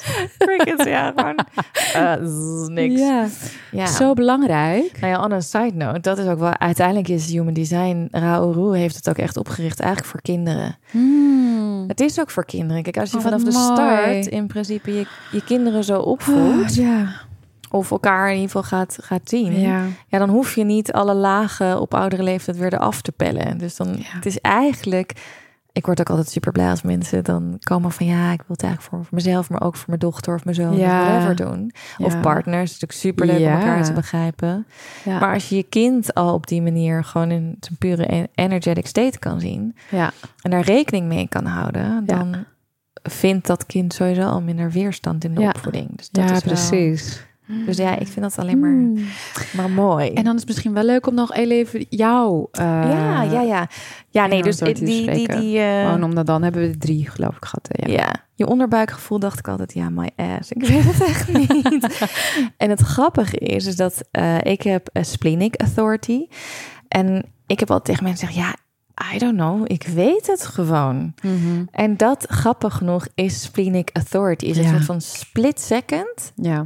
En dat is heel lastig om op te vertrouwen. Want het is, Mhm. het is niet zoals een gut feeling. Dus je, je inner authority als die sacral is, je gut feeling, die is continu aan. Die is de hele tijd alom aanwezig. Ja, toegankelijk. Toegankelijk. Ja. Dus, maar een splenic authority is soort van dat... Dat is eigenlijk het oude dierlijke Hmm. ehm, intuïtie, instinct. Instinct, En ja. dan maar echt in een split-seconde. Ja, Dus, dus, het komt van- en het gaat. het komt en het gaat. Het is een soort van hit. En het is voor iedereen weer anders. Voor mij is het meer eh, een innerlijk split-second weten. Mhm.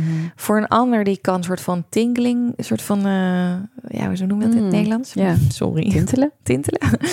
Eh, een soort van tintelen, even heel, of een, een windje over ergens Mm. voelen. Maar het is dat echt dat split-second weten. Ja. En dat komt natuurlijk weer iedereen op, op zijn eigen manier eh, binnen. Zoals de sacral, de een maakt misschien meer geluid en de ander voelt meer in zijn buik naar, naar boven, naar beneden gaan. Ja. Ehm, dat is bij een splenic authority ook. Dus je voelt dat split second kan op, eh, op heel veel verschillende manieren komen. Maar het is wel dat dat hele, hele oeroude instinctieve van ja, nu weet ik het. Alleen, kijk, ja, ik ben ook opgevoed met je moet alles overdenken. Ja, en je moet er nachtje over slapen. En lefvoors en tegens. Ja. En dan, ja, wat ik ook sowieso met alle inner authorities vind. Het is een soort van spier die je moet trainen. Je moet het leren herkennen. Je moet het leren herkennen, je moet het leren vertrouwen. En het enige waarop je dat kan doen is door het te doen. Ja. Dus voor mij is het heel vaak een split second. Nou, als ik het niet vertrouw, moet ik het opschrijven. Hm. Ook voor een gut feeling geldt dat trouwens. Dus mhm. als je niet weet van ja, moet ik er dan wel. Of als je een generator bent met een emotional authority, dan heb je nog steeds een sacral gut feeling center die geactiveerd is. Dus je kan ook, dat zijn de mensen die bijvoorbeeld dingen kunnen opschrijven tijdens al hun emotional waves. En dan weten van grappig, ik voelde eigenlijk in het eerste moment, mhm. voelde ik dat wel al. Mhm. Alleen dan weet je het zeker, want je alle emoties door bent gegaan. En dat split second ook. Het is split second weten. Het is er, je moet op leren vertrouwen. Hoe kan dat? Schrijf het op als je het voelt.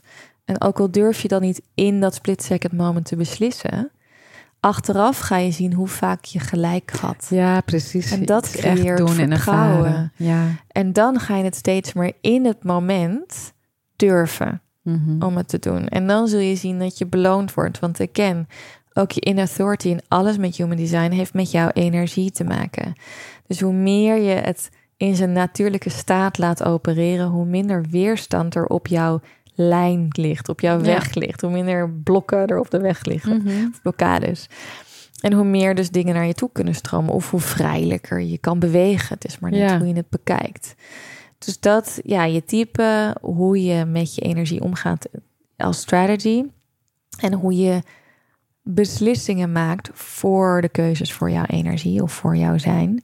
Uh, je inner authority zijn eigenlijk de allerbelangrijkste basics met human design. Als je daar al mee kan experimenteren, mee kan oefenen, ja. dan gaan er gewoon al heel vaak gewoon dingen veranderen. Ja, en het al gebruiken om je omgeving bijvoorbeeld te verkennen. Ehm, als je de informatie ook hebt van je partner, van je kinderen, van je vrienden. Ja. Super interessant. Heel interessant.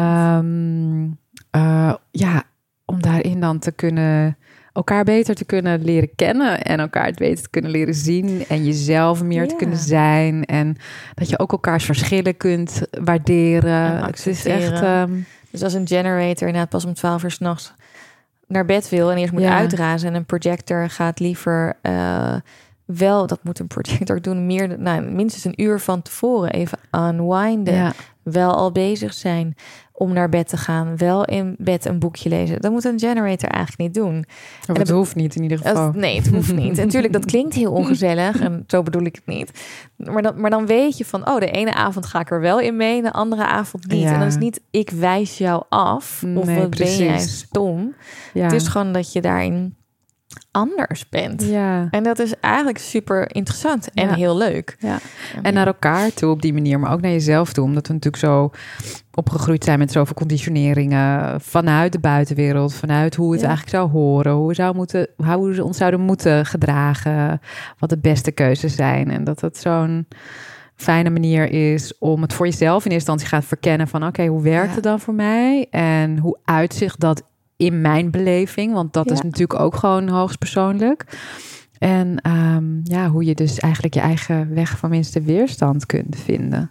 Ja, dat is het eigenlijk. En het leven is niet zonder weerstand. En door contrast leren we, Tuurlijk, groeien we.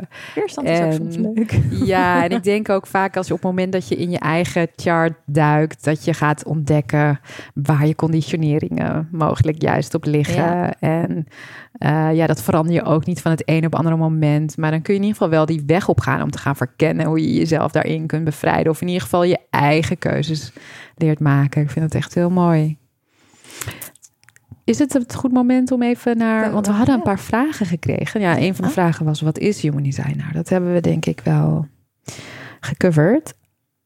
Oké. De vraag was: die moeten we. Kan jij hem er anders bij pakken? Want ik. Um, mijn batterij oh. Nou, ik weet er eentje wat nog sowieso... Ik weet er twee uit mijn hoofd. Ja, er was er eentje ja, over... Ja, dan doen we die twee gewoon. Die um, van ja, als je het over types hebt... word je dan niet gelabeld of ja, levensdoel. Dat, dat was het. De vraag was, als je inderdaad um, mensen indeelt... op basis van verschillende type levensdoelen... beperk je dan niet eigenlijk de ziel die dat niet, niet zo... Uh, ja, niet zo binnen types beweegt of dat niet zo herkent. Ja. nou ja, beperk je eigenlijk niet gewoon. gewoon dat, Het is ook op een bepaalde manier, het is een indeling. Je zou het als een labeling kunnen zien. Het maakt je vakje kleiner. Je mogelijk, Het lijkt alsof het je mogelijkheden beperkt. En zeker dan op het op het gebied van levensdoel uh, ja, beperk je jezelf eigenlijk niet. Want Super vraag. Ja, het, sowieso is het niet alleen over, over levensdoel, maar op alles is het natuurlijk. Zou je kunnen kijken ernaar als van, oh, maar beperk je jezelf dan niet? Ja, ben je dan niet meer vrij? Ja, of wordt de keuze voor je gemaakt? gemaakt. Ligt het al vast? Ja, ik vind dat sowieso altijd. Ik denk dat dat een van de belangrijkste dingen die ik zelf vind in het leven is alsjeblieft, weet je, alles in het leven, het zijn maar tools. Ja. Dus ook hoe fan ik ook van human design ben, het is maar een tool. Het is geen mhm. geloof, het is geen religie, het is geen waarheid. Ik vind honderdduizend tools leuk. En ik denk dat het ook alleen maar ervoor moet zijn omdat het jezelf een verrijking geeft en juist een verruiming. Dat, ik denk altijd als je ergens een belemmering voelt, moet je het sowieso niet doen. Nee, je mag jezelf altijd afvragen. Ja, waarom belemmert waarom het me? belemmert het me? Heb ja. ik een blokkade of niet? Maar soms vind je gewoon iets niet passen. Ja, dat is ook zo. interesseert het je niet? Screw the blockage, weet je, is dat het niet? Ja. En is het gewoon niet voor jou? En alles resoneert op een andere manier met iedereen. Dus er is niet again, niet één weg, niet één tool, niet één manier.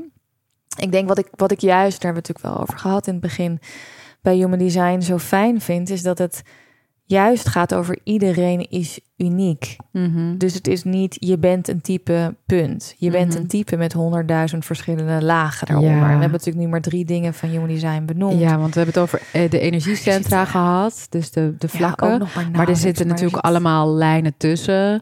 En die zijn weer op andere manieren ingekleurd en dergelijke. Dus ja, zit, er zitten zoveel nou lagen in. Daardoor zou je er honderd jaar over kunnen studeren. Wat ik leuk vind, want daar mhm. ga ik op aan. Ehm, maar het is dus zeker daar niet voor om je, uh, om je voor te belemmeren. En wat het ook juist zegt is, experimenteer ermee. Human design is er om te proberen, om te oefenen. Dus doe ook juist die dingen die niet jouw design zijn. Dus het, uh, ze noemen het dan transference of conditioning. Doe ook vooral de dingen die, ja. waar, die tegenovergestelde van jouw natuurlijke weg zou zijn. om te ervaren. Te ervaren. Dus het is niet van oké, nu ben ik dus in een hoekje en nu moet ik dat doen. Nee, ga lekker je hoekje uit. Mhm. En als je uit jouw hoekje stappen juist heel goed voor je werkt en je voelt je daar heel goed bij. Ja, gooi het lekker. Ja, ik ben niet zo. anything that empowers, zou ik zeggen. Want eh, alles wat je bekrachtigt om je eigen pad te bewandelen, om de stappen te zetten in de richting die je eigenlijk ten diepste het liefst wilt doen en mhm. ondernemen, is um, welkom, lijkt mij. In die zin dat je juist ook... Ja, ik werk er op eenzelfde manier mee als dat ik met archetypes werk. Hmm. Uh, is dat het, het is een soort grid of het is een soort nou, routekaart... waar we het eerder ook over hadden... die je kunt bewandelen om je eigen deuren in te openen... en dan daar te gaan ontdekken en te verkennen um, wat voor jou belangrijk is of uh, hoe het voor jou werkt. Want dat is altijd nog heel specifiek. Nou, dat, en heel uniek ook. Uniek. En dan ja. dat of je nou een archetype hebt of een type vanuit dit. Ja. Het gaat meer over hoe werkt jouw energie. Dus je kan twee manifestors naast elkaar hebben met totaal andere carrièrepaden, totaal andere keuzes. Maar als we human design geloven, en ik geloof er helaas in, of niet mhm. helaas, maar is hun ener hoe ze met hun energie omgaan en hoe ze hun energie uitwisselen met de wereld, dat is wel hetzelfde. Maar het heeft dus geen. Het heeft eigenlijk dat type in ieder geval sowieso niks te maken met wat is um, het doel voor jou in het leven. Mhm. Het gaat er meer om hoe wissel jij je energie uit. Ik dacht wel dat misschien die vraag ook duidt op een van de diepere lagen die erin zitten. Incarnation Cross. Dat die gaat wel over levensmissie. En ik denk in dat geval is de omschrijving ook nog dusdanig uh, overdrachtelijk ook wel op een bepaalde manier en breed. dat, dat, dat de invulling nog zo specifiek en uniek kan zijn dat, um, dat het een interessante ehm, overlay is om doorheen te kijken van wat het voor jou betekent en hoe het, uh, ja, je mag er altijd klopt voor jou. Kleuring aan ik weet, ik, wat ik van mijn Incarnation Cross weet, dat ja, dat klopt voor mijn gevoel ook heel erg. Het gaat onder, onder andere over het onzichtbare zichtbaar maken. Ja, nou, dat is voor mij super um, ja, kloppend in de zin van alleen als ik naar inner nomads kijk. Dat gaat ook over het onzichtbare ingaan om uiteindelijk um, um, ja, daarmee ook de wereld in te gaan en te ontdekken hoe de dingen voor jou het beste werken. Wat je hier te doen hebt, hoe je het wil doen. nou ja, al die dingen. Dus dat, dat klopt dan ergens ook voor mij. En uh, iemand anders kan dat, kan een kunstenaar bijvoorbeeld, die schilderijen maakt, die zal dat op een hele andere manier daar vorm Precies, aangeven. de basis, de ondertoon. Maar een soort van de ondertoon, ja, dat is het een beetje misschien. Ja. Is um, gelijk. Dus ja. Um, invulling mag je altijd zelf bepalen. Altijd. Moet je ook echt doen. Het voelt voor mij uh, dat het voelt voor mij dat we bepaalde richtinggeving en richtingen verkennen en vormen ontdekken en verkennen, dat we dat wel nodig hebben om onze richting te vinden. En wat klopt voor ons? Zoals, we hadden het eerder al even over, dat we door contrast leren we, groeien we. Uh, kunnen we het staven op een bepaalde manier? Kun je het vergelijken? Van doe het ook een keer even compleet anders dan op je chart en ervaren hoe dat is. En um, ja, ik denk dat dat met dit ook werkt. Zo werkt. Ja. En ja, ik denk nogmaals, voel je er ook comfortabel bij of niet? Ja, weet je wel? Ik ja. denk, ja, ik ben, ik ben in mijn chart of in de astrologie, bij mij staat overal freedom, freedom. Ja, ook maar nergens aan min. Ja, vrij zijn, ja, ja. Vrij zijn in alles. Dus ik begrijp de vraag heel goed. Dat stel ik me bij alles af. Ja. Maar... En ik denk dat het ook een mooie vraag is. En dat is bijna los van, van human design. Is op het moment dat je je voelt dat iets jou beperkt op een manier die je niet prettig vindt, want je wil daarin uh, iets anders beleven. Is het interessant om te ontdekken uh, waardoor je je er beperkt door voelt, ja, denk tuurlijk. ik. En wat voor een weerstand voel je en komt dat wel of niet ergens vandaan? En ja, ja alles op zijn eigen tijd. Ja. Denk dus, ja, en het is ook vaak bewoording. Hè? Dus ik heb ook ja, taal is wel belangrijk. Ja. Eh, dat iemand tien jaar geleden iets tegen me zei, toen dacht ik, ja, whatever. En dat mhm. iemand tien jaar later eigenlijk hetzelfde zei, maar op een andere manier. Toen dacht ik, damn. Ja. van tien jaar geleden had echt wel gelijk. Alleen ik kon het van die persoon niet horen, of ik was er zelf niet, of ik de bewoordingen waren niet goed, of ja, weet je, dat dat is soms ook wat ik zelf wel heel erg merk. Dat ik denk, oh, nerd, dat had ik tien jaar geleden dus ook ja. weten. Maar ja, toen... Ja. Ik kon niet horen of kon niet zien of ik wilde het niet ja, horen. Die vorm ook goed. niet. Ja. ja, of de vorm niet, de taal niet, de kleur niet. Ja. ja. En dan hadden we nog een. Wil jullie nog die ene doen? Nou, ja, het is wel over die profile, toch? Ja. Als iets van één. Ja, die persoon had een uh, profile 1-3. En het gaat over de. Of, of de, de derde, martyr. de martyr. Ja, dus dat je dan ik weet niet meer wat de vraag was, maar dat dan beperkend ook was in het leven? Of zal ik eens even ik kijken? het wel met jou uh, gedeeld. Ja, Misschien kun je het ja. nog even bijhalen hoor.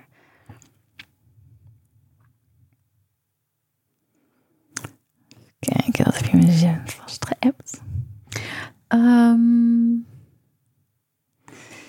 uh, hoe ga je om met een 1-3 profiel? Kun je wel happy oh, zijn als je Marter zijn? Nou, bij deze... Want wat is een 1-3 profiel? Moeten we misschien ja, even vertellen. In kort, een profiel, dat is ook iets wat je vindt op je Human Design chart. En zoals ik het eigenlijk altijd beschrijf, is je profiel... Profiel, sorry. So English. je profiel, of je profile... Um, heeft er eigenlijk mee te maken, wat is jouw rol op uh, het toneel de wereld. Dus als je mhm. dus de wereld als een toneel uh, stage zou zien, mm -hmm. which play do you part? Dus yeah. wat is jouw kostuum of wat is je rol? part do you play? Which part do you play? Yeah. Uh, dus ben je Batman, Superman, yeah. prinses of whatever, Catwoman? Wat, wat, wat, wat is jouw rol op deze stage live? Ja. En uh, daarin zijn allerlei verschillende profielen en die bestaan uit zes getallen, 1 tot en met 6. En dan heb je van die 1 tot en met 6 twee combinaties. Dus zij heeft bijvoorbeeld een 1-3. Mm Ik heb bijvoorbeeld een 3-5. Jij hebt een 2-4. En elk van die cijfers die is een, eigenlijk een archetype. Mm. Heeft een benaming. En de 3 heet martyr. Mm -hmm. Al die namen van die getallen zijn allemaal niet zo vrolijk. Of niet, zo, yeah. niet per se de beste keuze. Maar dat, die zijn zo benoemd om een duidelijk statement, denk ik, te maken. En, uh, dus, en, en een profiel gaat heel erg over van hoe zie jij jezelf en hoe zien anderen jou. Dus in welke rol, again, on stage speel je vanuit jezelf en hoe andere mensen jou ook ervaren. En een 1-3, en zij vraagt, of hij vraagt specifiek voor de 3, dat is de martyr. Nou, gelukkig heb ik die ook, dus ik kan je vertellen, I'm super hmm. happy. Mm Ik heb hem als eerste, niet als laatste, maar dat maakt nee, voor nu niet uit. Wat wel, wat mij eigenlijk uiteindelijk heel veel geruststelling gaf, als een drie zijnde, als een martyr mm zijnde, is dat um, drieën, martyrs, zijn hier om te fuck up in life. Om oh, voor trial and error. Om mm. fouten te maken. Drieën gaan er heel erg voor. Je leert jezelf kennen. Je leert anderen en de wereld begrijpen en kennen. Door alle ervaringen aan te gaan die, die kunnen.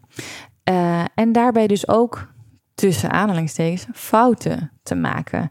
Maar juist, want dat is hoe je leert. Dus voor een drie is het eigenlijk de permissie: go out and just do it and fuck up. It's fine. Ja. En dat vond ik, vind ik, en dat, dat klinkt inderdaad van ja, kan je dan wel happy zijn? Ja. Maar heel eerlijk, ja, ik struggle ook af en toe best wel erg in het leven. In de zin dat ik denk, oh Jesus, had ik dat niet van tevoren zien aankomen? Ja, of de bedoeling dat je de ervaring doorloopt. Het is juist heel erg de bedoeling ja. om ja, again, ik geloof niet dat er fouten bestaan in de wereld. Mm. Alleen er zijn consequenties van bepaalde keuzes of bepaalde ervaringen. De een vind je leuker dan de ander. Maar drieën zijn wel hele amabele personen uiteindelijk. Mm. Want ja, je weet wel, dit zijn de mensen die daadwerkelijk de ervaring van iets Precies, hebben. Dus het dus doorleefd hebben. Echt doorleven. Empathisch. Heel erg empathisch. Maar goed, er kunnen ook andere mensen uiteraard zijn. Maar het is vooral dat stukje doorleven en echt begrip hebben. Dus ook mhm. bijvoorbeeld als mensen bij mij in de praktijk binnenlopen en dan zeggen ja, dit en dit gênant en dit. Nou, echt, trust me, ik vind echt ja. niks raar, ja. niks gênant, niks stom. Ik kijk werkelijk waar nergens van op, gewoon ja. niet. En ik denk dat dat ook dat stukje drie is. Omdat je zelf mm denkt, ah, oh, binder dan het. Of je kan je bij dat gevoel heel erg inleven. Ja. Uh, dus ja, ik ben, moet zeggen dat eigenlijk hoe meer ik mijn drie omarmd heb, super fijn. Nu denk ik, ja, ja. foutje, oeps, hoort erbij. hey, ja. ik ben weer echt mijn drie ingesteld en ja. gaan rijker, nog een stukje rijker gaan worden.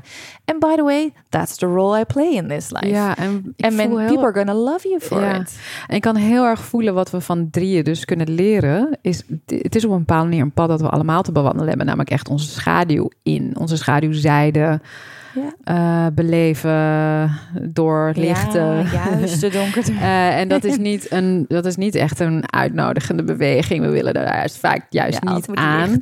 Maar wat, wat we van de drieën wel kunnen leren... is dat het er ook is om het te doorleven, te doormaken... en daarin te durven gaan. Omdat er niet echt fouten zijn. En dat het zo'n waarde heeft om... Uh, om het wel, wel te beleven, wel aan te kijken. Wel te erkennen. Geruststelling voor de drie. Weet je, je bent zo'n geruststelling voor anderen. Ja, dat. Dat is zo fijn. Dus je zult super happy zijn, want mensen zijn heel happy met jou. Ja, en zo kunnen we, als we ons design echt leven en dat uh, unapologetically doen, kunnen we heel mooi echt een rolmodel voor elkaar zijn, denk ik. Heel. En daarom is er ook niet één één type of één uh, archetype of één profile of één gate of een line of whatever. Er is niet één beter dan het ander. Totaal niet. Dus dat is het. En daarom kan je ook allemaal van elkaar leren en kan je ook elkaar allemaal inspireren, want het is allemaal anders. Ja. Maar dat is heel erg leuk. Ja.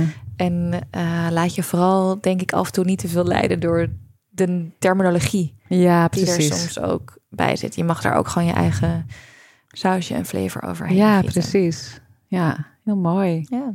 Nou, heel leuk. Ik denk dat we zo nu in anderhalf uur wel al genoeg over gesproken. Heel veel gecoverd hebben over uh, de basics van human design. Misschien kunnen we nog een keertje samenkomen om bijvoorbeeld echt uh, in de details te gaan. Of misschien op een andere manier. Of als mensen er meer vragen over hebben, dat we daar gerichter op in kunnen gaan. Ja, precies. Maar er is zoveel te vertellen en zoveel te onderzoeken en te ervaren en te leren ja. van van human design in dit geval dan. Ja. Maar daar zitten zoveel lagen in. Ja. Maar dat maakt het ook zo interessant. Ja. Nou, ik zal ehm, denk ik bij deze podcast wat links ook geven naar verschillende bronnen waar je bijvoorbeeld je chart op kunt vragen. Ja. En misschien nog wat meer kunt lezen. En we kunnen jou ook vinden natuurlijk op jouw website, denk ik. Heel simpel heel erg uh, gewoon niet inspirerend, maar gewoon janeshow.nl. of niet heel Ik vind het heel inspirerend. nou, ik kwam alleen maar tot mijn eigen naam. Ja, maar, uh, ja, ja janeshow.nl. Oké, en op Instagram natuurlijk. Ja, Janeshow Ams. Ja, ik heb dat meer Amsterdam. over mijn gedichtjes gedaan, maar ik ga de komende tijd wat meer toch ook over human design vertellen. Super over de leuk. dingen die ik, die ik ja. doe, de boeken die ik lees, dat soort dingen. Leuk. leuk vinden. Oké, nou dankjewel. Dank jou wel. Superleuk. Fijn om dit um, eerste gesprek voor een beetje de relaunch van de Inner Nomads podcast met jou te mogen doen. Ja, Heel nou, erg leuk. vette eer. Dankjewel. Dankjewel.